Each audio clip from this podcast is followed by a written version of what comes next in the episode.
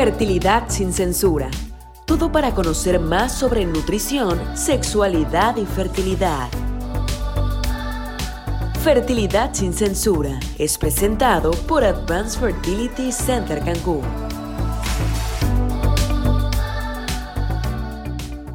¿Qué tal? ¿Cómo están? Yo soy el doctor Alfonso Suastegui Navarro, soy especialista en reproducción humana y actualmente trabajo en Advanced Fertility Center Cancún. Hoy les voy a contar de algo muy interesante que es la selección de sexo. Y esto es uno de los motivos de consulta que en los últimos años se está viendo cada vez más en la, en la consulta reproductiva. Muchas veces el, motivo de la selección de sexo es eh, social, cultural, religioso Em, pero cada vez más parejas lo llegan a, solicitar simplemente por afinidad a un sexo u otro, que es totalmente válido. Entonces hay varias formas de seleccionar el sexo cuando hacemos tratamientos de reproducción asistida, desde lo más básico natural hasta lo más complejo, cuestiones genéticas, etcétera todos esos con variables en cuanto a complejidad, en cuanto a efectividad y, por qué no decirlo, en cuanto a costos también. Entonces, normalmente cuando hablamos de selección de sexo podemos englobar tres grandes aspectos. Uno es el mecanismo natural y es la teoría de que si se tienen relaciones sexuales en cierto día de la ovulación va a aumentar la probabilidad de tener un sexo u otro. Esta teoría Em, propuesta por una doctora llamada Shekel, realmente lo único que nos va a conferir es una efectividad entre el 0.5 y 1% más. Se basa en la idea de que los espermatozoides, que son las células que realmente marcan la pauta para dictar qué sexo va a tener el embrión, em, se basa en la teoría de que los espermatozoides que son de sexo femenino, ¿sí? que cargan la carga genética femenina, son más lentos, pero duran más, sobreviven más tiempo. Y que los espermatozoides que traen carga genética masculina son más rápidos, pero sobreviven menos tiempo. Entonces, la teoría se basa en que si se tienen relaciones sexuales antes de que se dé la ovulación o el mismo día de la ovulación, bueno, pues sería poco más probable que eh, se dé un embarazo con un bebé de sexo masculino y que si se tienen relaciones eh, eh, un poquito después de la ovulación sería femenino. Sin embargo, bueno, como les comentaba, esta teoría no está realmente probada y la efectividad es muy muy baja. ¿sí? Entonces realmente no es algo que comúnmente se recomiende hacer en la consulta de fertilidad por su falta de, em, de sustento científico y por su falta de efectividad.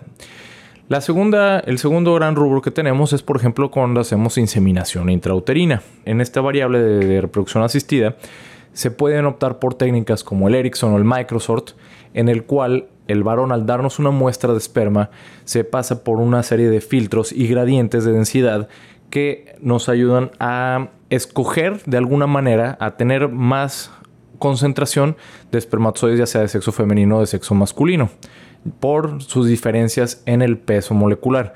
Esto nos ayuda a hacer una inseminación intrauterina y aumentar la probabilidad hasta entre un 10, 15 o en algunos casos hasta un 20% según la literatura que se revise. Sin embargo, bueno, como les comento, solo aumenta el 10%. Entonces, de ser, bueno, un volado entre el 50 y 50, ya tienen una probabilidad del 65 incluso 70% de tener el sexo deseado. Este método, claro, es, más económico que, otros más complejos, pero bueno, radica probablemente una falta de efectividad. Entonces hay parejas que quieren irse a lo seguro. Es definitivamente, no quiero tener rango de error, quiero ya sea un bebé masculino o una bebé este, mujer. Entonces aquí lo que se hace es hacer un estudio genético. Ahora, para hacer el estudio genético necesitamos forzosamente pasar al tercer rubro de medicina reproductiva, que es la fecundación in vitro.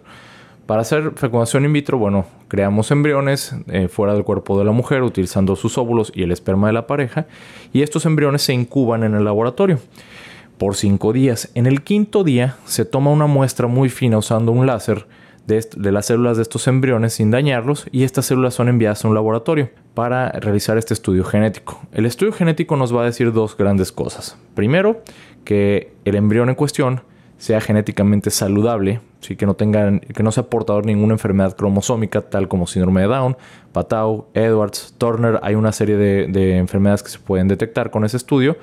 Y segundo y más importante en este caso es el sexo de cada embrión. Este estudio nos va a dar una efectividad de hasta el 99%. Al tener esta certeza, bueno, es mucho más probable que se tenga el, el sexo deseado. Sin embargo, bueno, eh, ya el costo y la complejidad de hacer una fecundación in vitro para selección de sexo es diferente.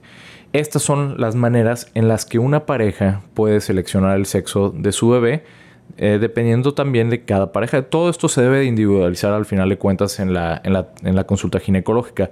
Ver las características de cada paciente, ver eh, sus cuestiones personales, sociales, psicológicas, religiosas, económicas, ¿por qué no decirlo? Para nosotros darles toda esta información y que la pareja tome una decisión bien fundamentada, siempre de la mano de su médico reproductólogo. Em, creo que estoy abarcando todo, entonces bueno, me, me despido, estoy a sus órdenes aquí en Advanced Fertility Center Cancún y que tengan un excelente día. Muchas gracias. Fertilidad sin censura Hablamos en cada emisión sobre nutrición, sexualidad y fertilidad.